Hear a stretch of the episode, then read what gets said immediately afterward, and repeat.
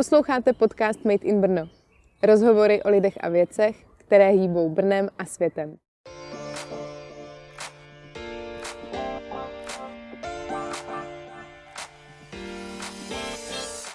Hezký den, vítám vás u dalšího dílu Made in Brno. Do toho dnešního dílu jsem si pozvala Kamila Grice. Kamil Gric je spolumajitelem řemeslného pivovaru Štern. Tady tento mini pivovár najdete v Brně Komárově a Kamila se budu ptát na jejich pivo, na to, jak vůbec pivovar Štern založili, na to, kde si jejich pivo můžete dát a budeme se bavit taky o kultuře pití piva v Česku. Užijte si díl a pokud vás bavíme a baví vás Made in Brno, můžete nás podpořit na patreon.com lomeno Made in Brno.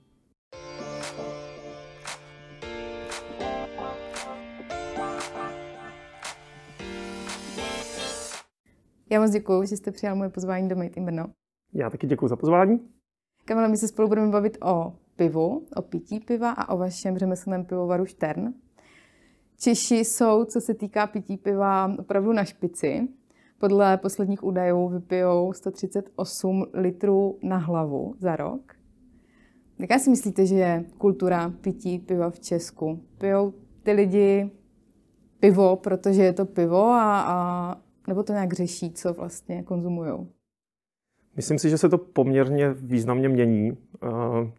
My Češi jsme vždycky byli specialisté v pití ležáků, tak trošku pro západní Evropu možná nepochopitelně i lehcí pivní barbaři. Já se to slovo použiju, i když ho nemyslím nějak útočně.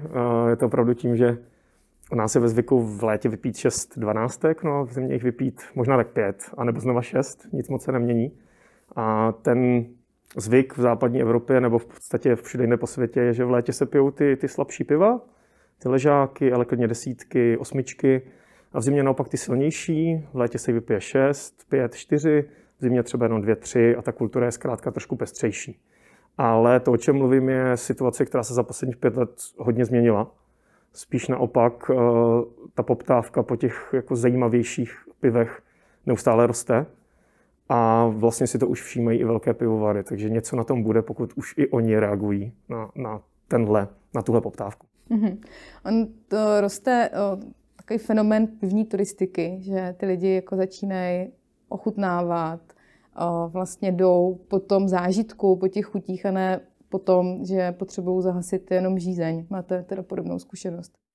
Máme, my jsme vlastně takhle začínali jako pivní turisti s kolegou s naším panem Sládkem, Michalem Šternem. Každá turistika, každý výlet byl pro nás spojený s tím, že jsme hledali ty, ty okolní minipivovary a ochutnávali.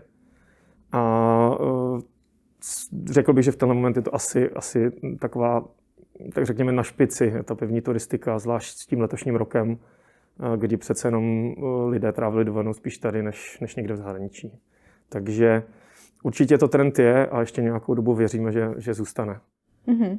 Oni jsou na zestupu řemeslné pivovary, aktuálně je jich kolem 500 v Česku a pořád přibývají a přibývají.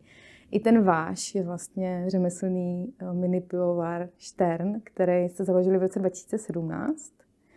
A už jste zmiňoval, že právě s vaším kolegou Michalem Šternem vy jste od začátku chtěl mít pivovar, je to nějaký váš dětský sen, anebo to vzniklo v posilce, jak jsem si někde přečetla?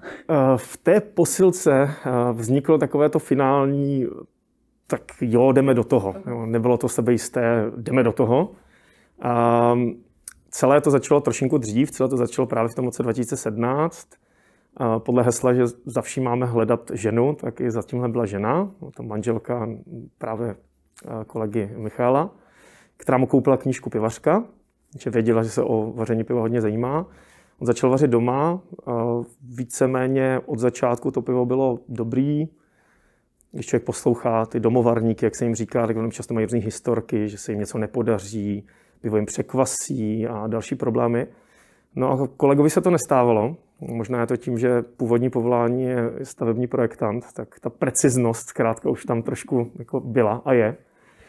No a začalo to právě tím domácím vařením, pokračovalo tím, že jsme si uvařili v jiném pivovaru podle našeho receptu větší várku piva a šli jsme si ji tady do ulic Brna prodat a vyzkoušet si, jaký to vlastně je, jít do hospody a bavit se s tím provozním nebo majitelem o tom, že by se u nás mohl vzít nějaký soudek. No a pak teprve jsme se dali do toho, do toho stavění pivovaru. Ale vlastně to finální rozhodnutí z té posilovny hodně souvisí eh, s tím, že kolega Štern do té posilovny přišel eh, s nabídkou levné technologie pro pivovar od našeho společného kamaráda. No a tam jsme si zkrátka řekli, hele, tak vlastně jako proč ne? proč to neskusit? Bylo to, řekl bych, bylo to, bylo to naivní, ale zase je v tom ta krása, že zatím nebyl úplně nějaký obchodní kalkul. Tam si možná dovolím tvrdit, že no, dělat mikropivovar, zvlášť pokud nejste přímo z branže, tak vlastně není úplně jako rozhodnutí, který je o financích a o tom, že si člověk řekne, hele, tam rychle vydělám peníze. Řekl bych, že právě naopak. Mikropivarnictví je hodně, hodně těžký obor. Musíte to milovat? Musí vás to bavit? Stoprocentně. Myslím, že tolik věcí, které jsme i za tu krátkou dobu, co jsme na trhu překonali, a spousta vypětí sil a nervů. Pan Sládek si dovolím tvrdit, že poslední dva roky tomu dává 150% a, a žije tím pivovarem fakt každý den. A až to občas možná není úplně, úplně zdravý, takže rozhodně to chce to, to řemeslo milovat. No bez toho to nejde. Ty začátky jsou těžký v oboru. Pojďme zpátky eh, k tomu, jak Michal vařil doma pivo eh, na základě eh, kuchařky od své ženy. Pamatujete si, vzpomenete si na první pivo, který jste od něj ochutnal? Dobrá otázka. Přece už, už těch piv jsme uvařili hodně. Myslím si, pokud se nepletu, on mi to snad nebude mít za zlé, že to první pivo byl uh, takzvaný Amber Ale. A měl na tom ještě takovou, řekněme, lehce po domácky vyrobenou etiketu. Ale vlastně, co je možná zajímavější, tak jedno z prvních piv uh, bylo i pivo, se kterým jsme potom šli, šli na trh. Bylo to pivo nazvaný Čechoslovák. A minimálně ten název se nám povedl, a tak jak se přesvědčujeme stále na pivních festivalech jinde, tak to zkrátka funguje. Možná i proto, že tady v Brně máme hodně, hodně slovenských studentů a, a lidí, tak, tak to docela rezonuje. Takže ten název byl trefa a to pivo taky. Byla to taková první naše, naše hvězda, když máme ten pivovar s hvězdou v logu. Takže. A prodáváte ho dodnes? Prodáváme ho dodnes. Prodáváme ho dodnes. Uh, přiznám se, že trošku u něj ladíme recepturu. My už jsme po té, uh, po té době, co pivar máme, tak, tak často s nějakým pivem třeba lehce nespokojení.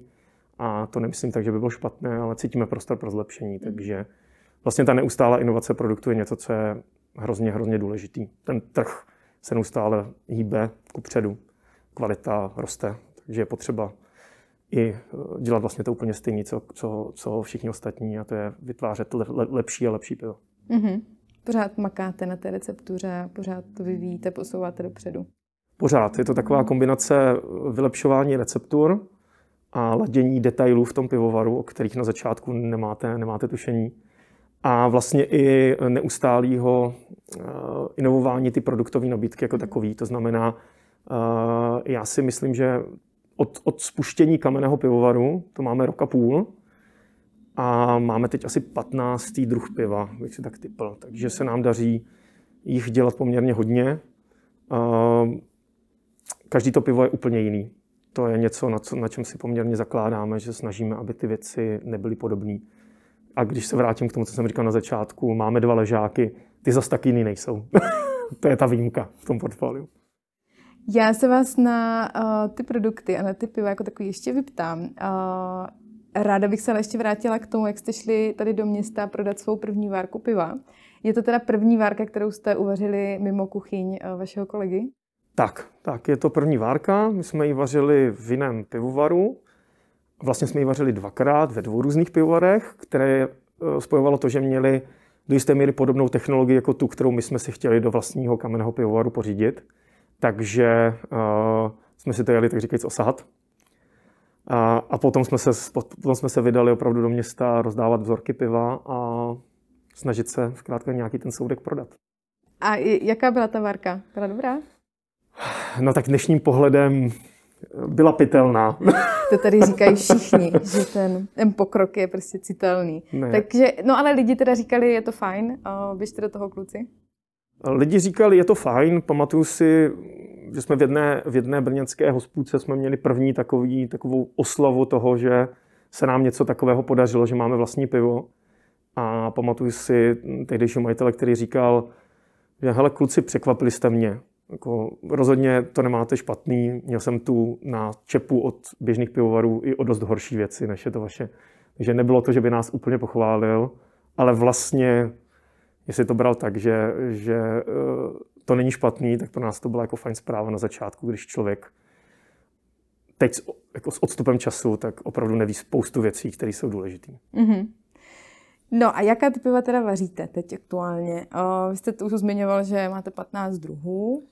Máme 15 druhů, které jsme někdy uvařili. Standardně v nabídce jich míváme tak kolem pěti. Hodně se to liší podle, podle sezóny a i podle toho, jak se nám daří inovovat.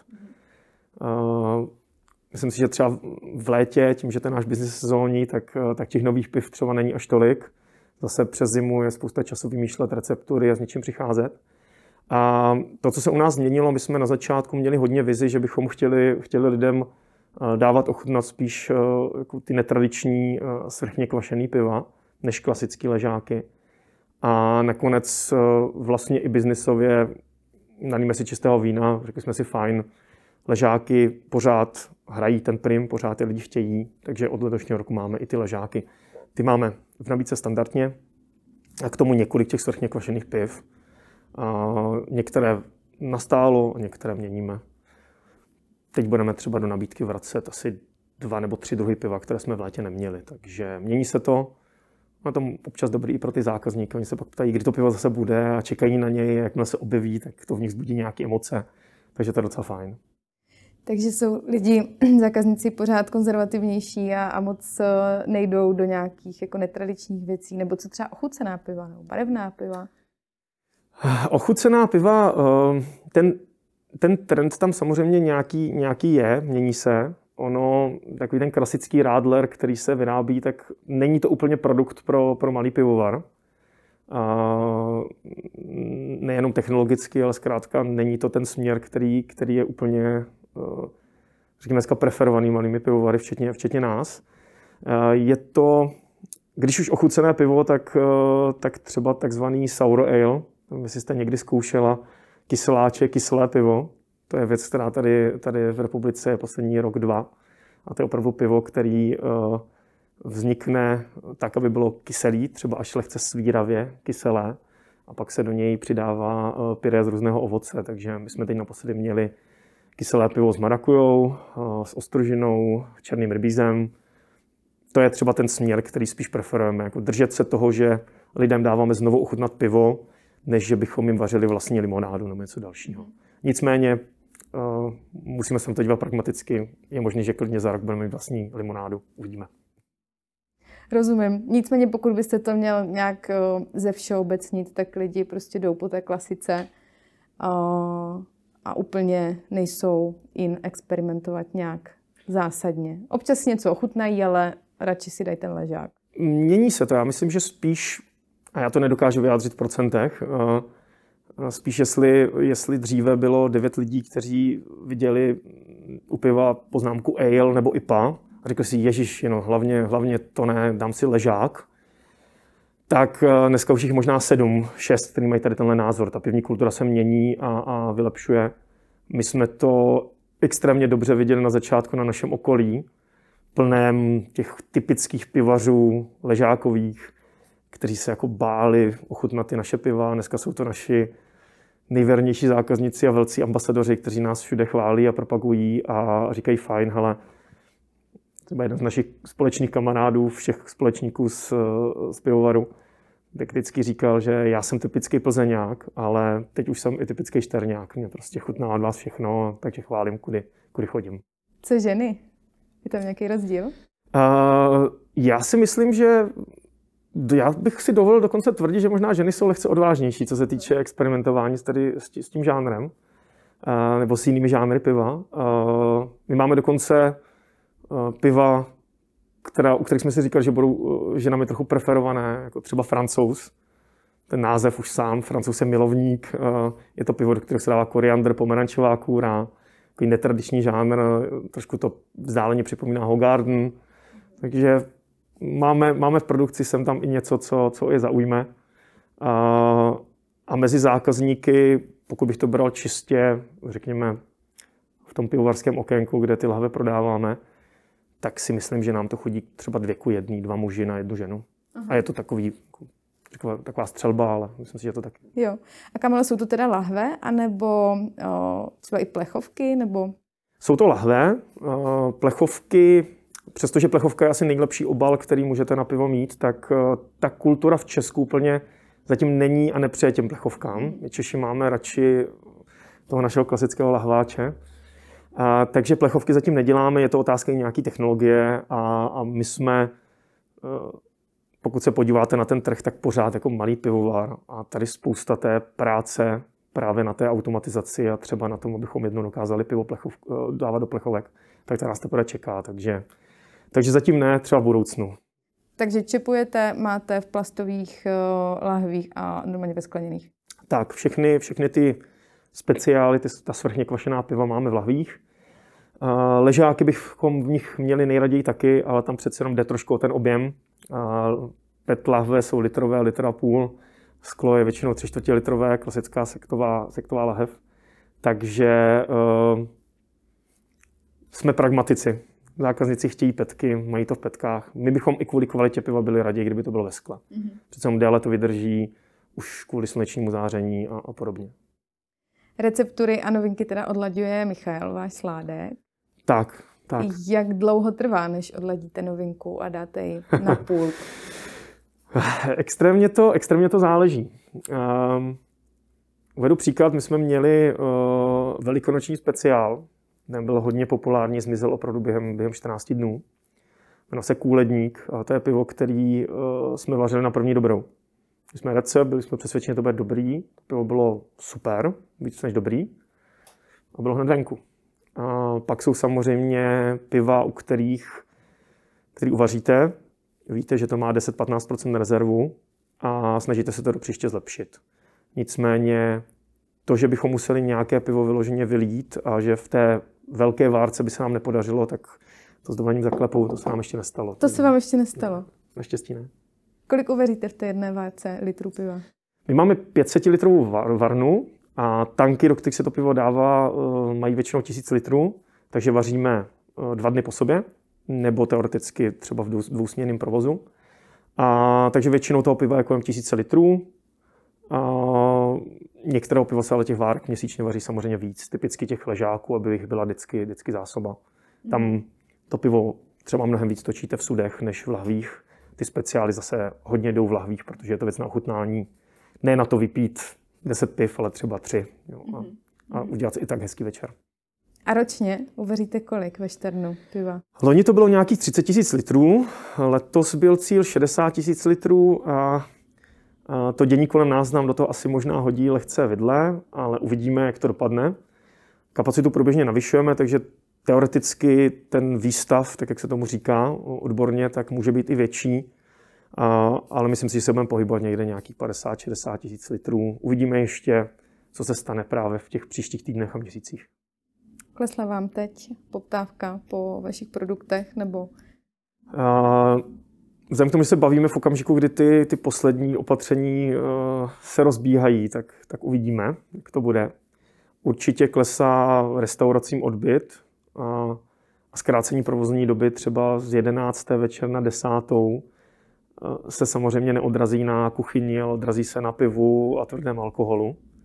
A byť to rozhodnutí rozumím mu právě v tom ohledu, že po té desáté už jsme všichni trošinku eh, společensky rozjaření a třeba méně se chráníme nebo méně dodržujeme ta ostatní opatření, tak je pravda, že, že eh, na, na restaurace z hlediských tržeb a pak zprostředkovaně i na pivovary to rozhodně bude mít, bude mít vliv. Jestli někde existenční nebo ne, to je věc druhá. Hmm, držíme, držíme vám palce. Děkujeme. A mě ještě napadá k těm novinkám.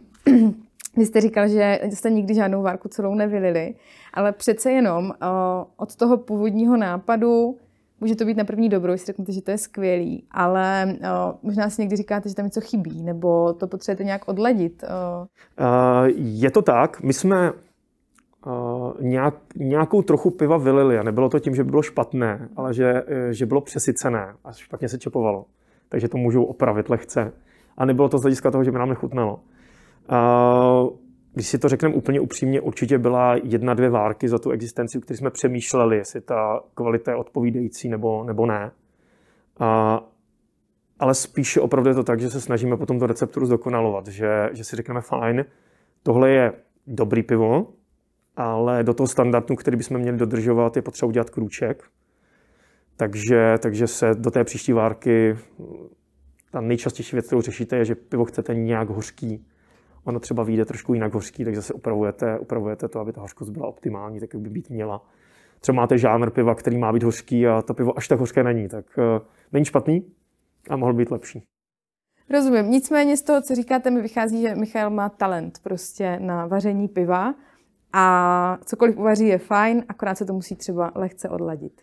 Uh, řekla jste to krásně. On je extrémně skromný člověk, takže on, než tohle uslyší, tak se bude chytat za hlavu. Uh, ale já si myslím, že to tak je. Uh, vzhledem k tomu, že vlastně z toho domovařiče se stal, se stal sládek a opravdu ta výroba, to, co produkujeme, je jako jeho, jeho dítě a všechny ty, a je moc dobře si vědomí toho, jako co, co je potřeba udělat, aby to pivo bylo zase lepší a ty věci, tak jak se správně biznisově říká, driveuje a snaží se, aby, aby to lepší bylo a posouvá to neustále dopředu, tak bez toho by to nešlo.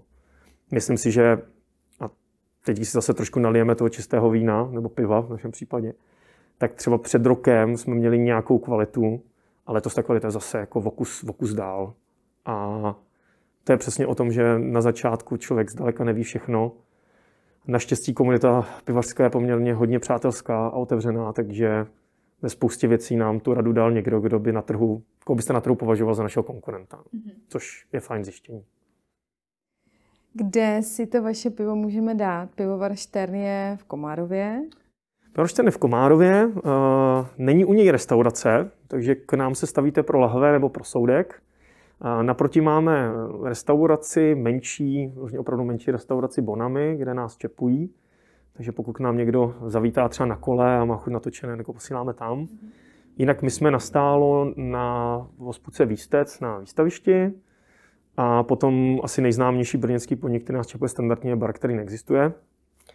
Ten asi netřeba představovat. No, jsme rádi, že tam jsme. Mají rádi naše pivo, takže takže nám udělalo radost, když se nám ozvali s tím, že by měli zájem o nějakou dlouhodobou spolupráci. Uh-huh. A jezdíte i po nějakých akcích, jestli se nepletu, nebo nějaký festiáky? Jezdíme. Snažíme se být v Brně na, řekněme, většině těch důležitých pivních, anebo i nebo pivních festivalů, nebo i festivalů o jídle. A občas si uděláme výlety někam jinam. Letos jsme byli v Plzni, v Ostravě. Tam je to pro ně vlastně něco exotického, protože nás neznají. Takže, eh, takže eh, tak to je, ale primárně Brno.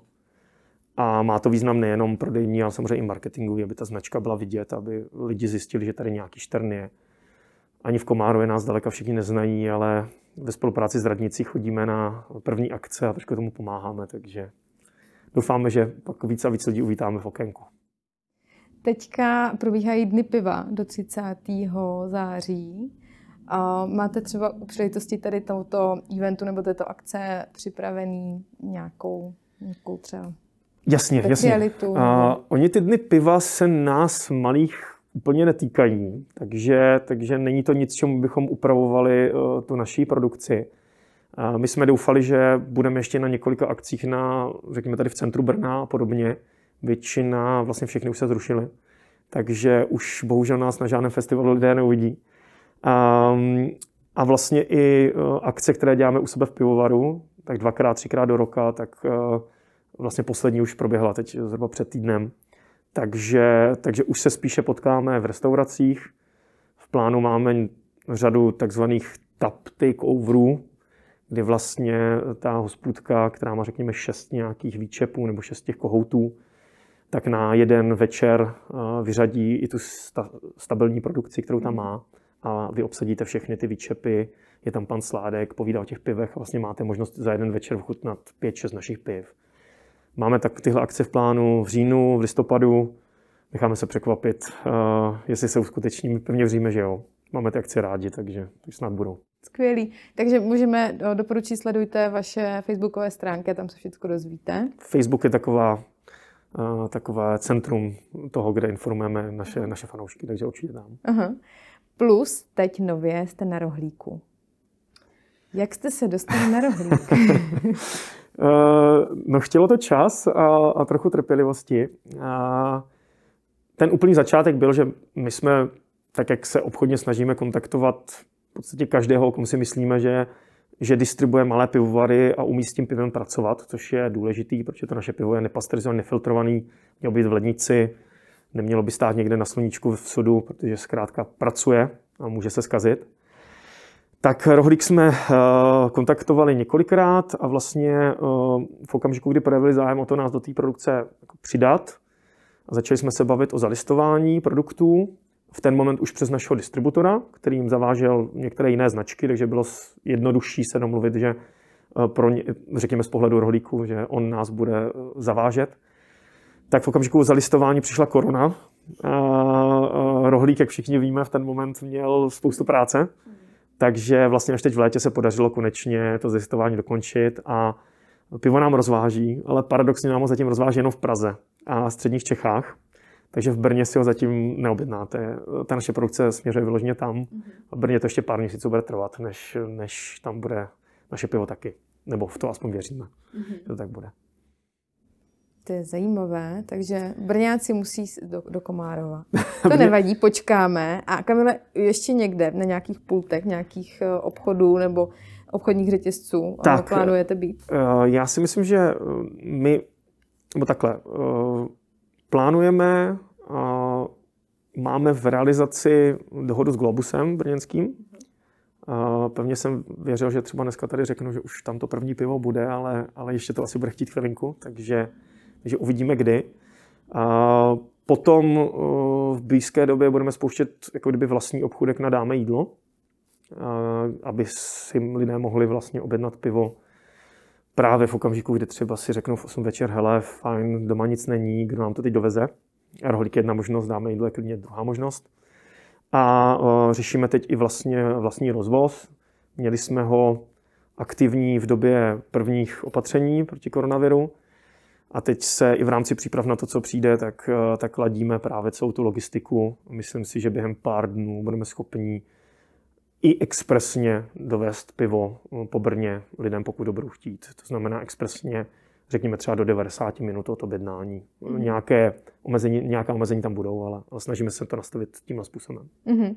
Já jsem se dívala, že pořád fungujete na Zachraň pivo, takže i tam vlastně si člověk může teda objednat nebo bude moci teďka v pár dnech objednat. Přesně tak. Zachraň pivo fungovalo báječně na začátku. Hodně to souvislo i s tou jako širokou medializací, která, která se tomu projektu dostala. Teď jsme zvědaví, co se bude dít. Ono přece jenom, a to hovořím čistě za sebe, nemůžu vědět, co ostatní pivovary, ale, ale to množství objednávek březnu, dubnu versus teď je úplně diametrálně jiný.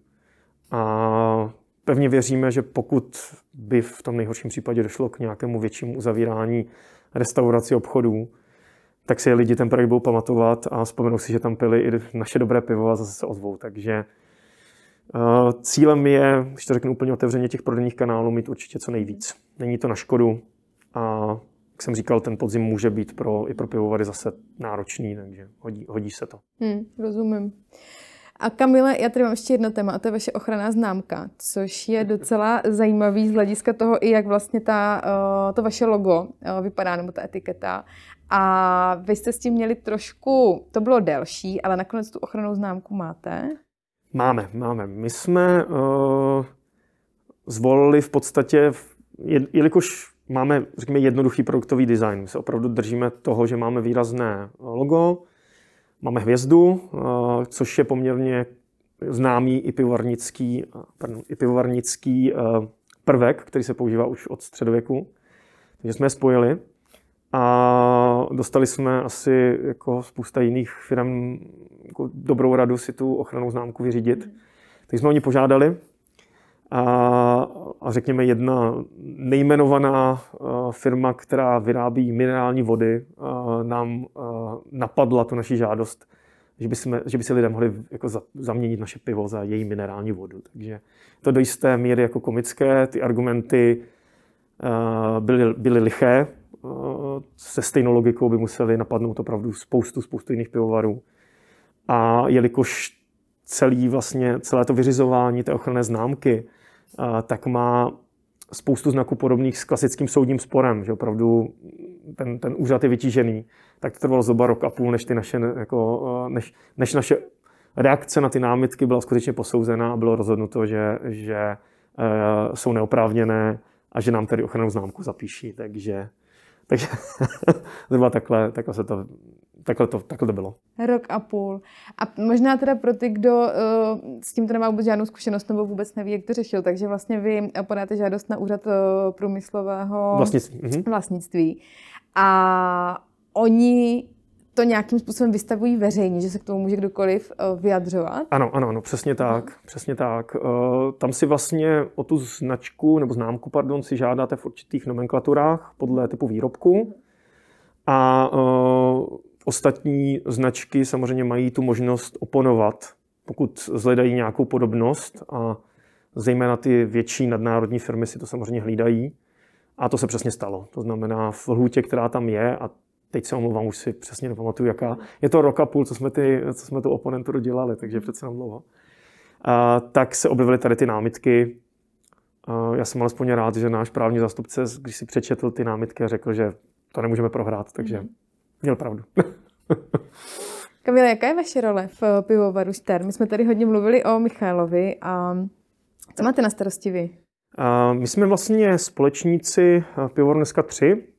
Já a Michal jsme, jsme ti dva, kteří s tím nápadem přišli a, a ten původní pivovar postavili. A tady se sluší říct, že hlavně díky Michalově obrovské šikovnosti, protože spousta věcí, které byste u nás pivovaru viděli, tak je třeba i kutilsky sestrojená jako jeho, jeho vlastníma rukama a, a hlavou a chytrostí. A víceméně od začátku ta původní vize byla, byla taková, že on bude mít výrobu, já budu mít e, obchod a marketing. A v čase se potom ukázalo, že e, tím, že já mám i nějaké další podnikatelské aktivity, takže do toho obchodu budeme potřebovat přizvat ještě někoho dalšího.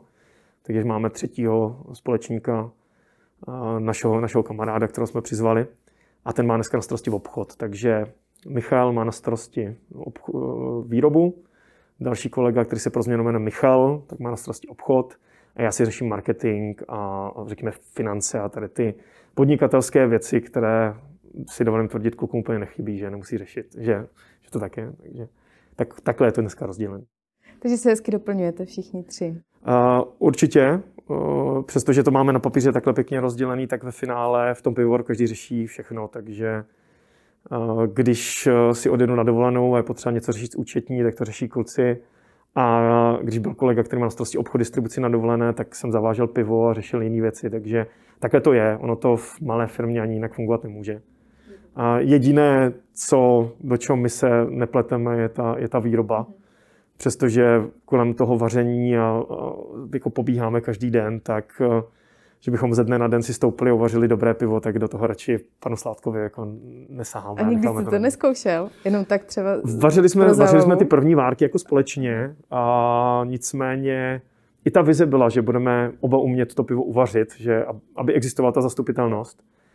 Ale to podnikání se tak rychle vyvíjí, že nakonec to v podstatě úplně nebylo reálný. Teď naopak máme ve výrobě jako pomocníka, který, který by měl panu Sládku s těmito věcmi jako pomáhat. Myslím si, že to rozdělení z hlediska společníků do budoucna je fajn. Někdo řeší propagaci, někdo v obchod, někdo distribuci, někdo výrobu. A ty hlavní, ty nejdůležitější věci jsou jako vlastně v rukou těch společníků, kteří, řekněme, bojují no, na 150%, aby se to celé podařilo. Takže, takže tak. Vy jste zmínil, že se věnujete ještě dalším projektům já teda zmíním jako první pozitivní zprávy. Pozitivní pomlčka zprávy.cz. Co to je za projekt? Tak, to není úplně můj projekt. Je to projekt kolegyně, eh, kolegyně z agentury, z naší jiné firmy. Je to projekt, který si dával za cíl v, už před x lety, kdy vzniknul, tak, eh, tak lidem v době, kdy ti běžní novináři pod tlakem i sledovanosti zkrátka ví, že psát o těch eh, nepříjemných věcech je občas výhodnější lidé více klikají a nepřepínají kanály a tak podobně. Takže tohle mělo, ten projekt měl trošku nastavit zrcadlo té, té době, té, té novinářské době a přinášet spíš ty pozitivní zprávy. Dneska už se od něj stará zase trošku někdo jiný, takže už bych ho do toho seznamu svých projektů asi nedával, bylo by, nebylo by to úplně fér.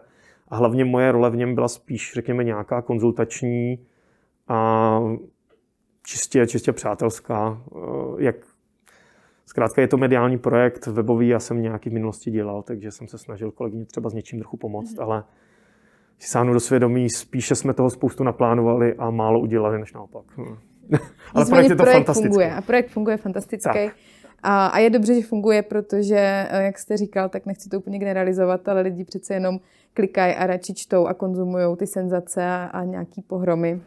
Konec konců jsou na tom založené všechny titulky a, a, a takže je super, že to funguje. Tak jako druhé to mám na zeleno. Tak na zeleno je eh, magazín, který jsem zakládal někdy v roce 2008, ještě v jednom ze svých předchozích podnikání. Tu firmu jsme ho prodali a teď projekt jsem si zase koupil zpátky, když to tak řeknu, protože je to takové moje dítě, nebo tenkrát naše dítě ještě s kolegou, se kterým jsme to zakládali. A teď je to, v té době to bylo první český médium, který se vám snažilo vysvětlit, co je to tepelné čerpadlo a proč vlastně ty ekologické technologie, které si můžete koupit do domácnosti a jinam, tak proč mají význam. A a bylo vždycky zacílené na obyčejné lidi, takže pořád ten cíl je jako podobný.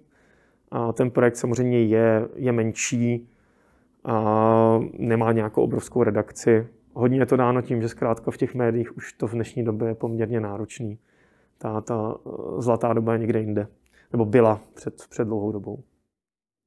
Nicméně, pokud uh, chcete uh, přečíst něco o problematice úspory energií na zeleno.cz. Přesně tak. Potom jste majitelem komunikační agentury Narrative Media. Tak, tak, tak. A to je v podstatě asi jako každý projekt vlastně brněnský. Já jsem chtěl říct brněnská agentura, ale já jsem zvyklý to říkat i pražským klientům, protože se za to, nestydím se za to. A to je agentura, kterou jsem založil před, před pěti lety tady v Brně. Um, hodně to souviselo s tím, že nebo ten můj background je hodně o novinářství a marketingu. V posledních pěti letech se to spíše posunulo k tomu marketingu a k té pomoci ostatním být vidět. Dneska je to agentura, která se hodně soustředí na, na ten úvod, na tu strategii, na to, jak ty značky vystavět, tak aby fungovaly, aby komunikovaly, aby předávali lidem smysluplné informace jazykem, kterým ty zákazníci firm jako rozumí, ne naopak, protože toho marketingového obsahu, který tady vzniká, je obrovské množství a přiznejme si, skutečný dopad má jenom jako promile toho, co, co, co vzniká. Takže snažíme se na to jít trošku jinak. Mám tam tým super lidí, se kterými má radost pracovat. A je to dneska, je to dneska podnikání, který, eh, který mi dělá radost právě proto, že už z velké části funguje i, i samo beze mě. A kamarádi se mě občas ptají, jestli moje ego netrpí, když vlastně mě už nepotřebují ve firmě, ale, ale, ale netrpí. No ty komické situace u nás v kanceláři se týkají toho, že když se objevím v kanclu jako v den, který mě nikdo nečeká, tak se mě ptají, co tady děláš a dělají ti ty překvapené, takže, takže takhle to dneska je nějaké. Ale můžete se na ně spolehnout, funguje to prostě tak nějak bez vás. Postupně vlastně pro nás ta doba koronavirová byla o tom, že hele, pojďme se z ní poučit i tak, že, že to nemusí být jenom o, o úzkém vedení, pojďme to vedení rozšířit, pojďme pojďme to dělat trošku jinak a zatím se zdá, že to bylo dobré rozhodnutí. Mm-hmm. To je určitě téma uh, na další rozhovor. Stejně tak jste řekl, že to děláte uh, jinak uh, v Narrative Media, což uh, je taky určitě další téma, na které se ráda někdy v budoucnu vyptám. A Kamile, něco jsem nezmínila z těch vašich dalších projektů? Možná ještě zmíním jednu, jednu pěknou věc, ke které jsem se lidově řečeno přichomítnul. Je to projekt Digitalium. V podstatě je to expozice, která ještě do nedávna byla v Brněnské vidě. Tvůrci jsou dva autoři počítačových her a zároveň umělci, kteří tady vystudovali brněnskou FAVu. Vojtěch Vaněk a Vláďa Kudělka, kteří vytvořili řekněme, takový prostor 200 metrů čtverečních, kde, kde pohybem rukou procházíte světy a je to, je to produkt, který je vlastně, nebo je to, je to expozice, která je někde na pomezí jako počítačové hry a umění a zbuzuje spoustu rozporuplných reakcí, tak jak něco na pomezí počítačové hry a umění má, protože vlastně na rozdíl od hry vás to nevede k nějakému cíli, ale tím, tím cílem je ta, je ta cesta, to objevování toho prostoru, který tam máte. A je to, je to krásná expozice, jsme hrozně vděční brněnské vidě, že se tam objevila. A rádi bychom teď, aby se objevila někde jinde. Takže, takže je to projekt, na kterém pracujeme. A vlastně, proč jsem se k němu přichomítl právě v tom smyslu, že je to nápad kolegů, o které jsem zmínil, oni ho zrealizovali. Já jsem jim pomohl jenom ho nějak jako uskutečnit, ať už se to týká, řekněme, zázemí firmy, která může něco takového oficiálně pronajmout mm-hmm. A, a tak podobně. Takže, takže jsem rád, byla to hezká věc. Myslím si, že zatím se mi nepodařilo někdy vybudovat něco, co by bylo tak velký, takže aspoň malou zásluhu na tom mám, na to mě těší. Máme si to představit jako virtuální realita? Není to úplně virtuální realita, protože nemáte brýle a skutečně stojíte nad, řekněme, takovým soklem s pohybovými ovladači, kde, kde rukami eh, ovládáte to, co se děje na obrazovkách před vámi a vzhledem tomu, že těch sokolů je tam pět, můžete klidně si vzít obraz někoho jiného a tak podobně, tak je tam určitá interaktivita, která není až tak běžná. A jinak eh, ideálně doporučuji vyhledat si na internetu a podívat se na video, jak, jak to vypadalo. To asi napoví nejlépe. No. Před pár měsíci bych vás poslal do té videa, ale už bohužel tam ta výstava není. Skvělý. Kamile, vy v Narrative Media máte claim, který si dovolím odcitovat. Narrative Media je komunikační agentura, která tvoří úspěšné příběhy. A já vám přeju, ať všechny uh, ty projekty mají úspěšný příběh. A děkuji, že jste byl hostem, hostem Made in Brno. Děkuji za přání a rád jsem eh, tady s vámi dneska byl, takže děkuji moc.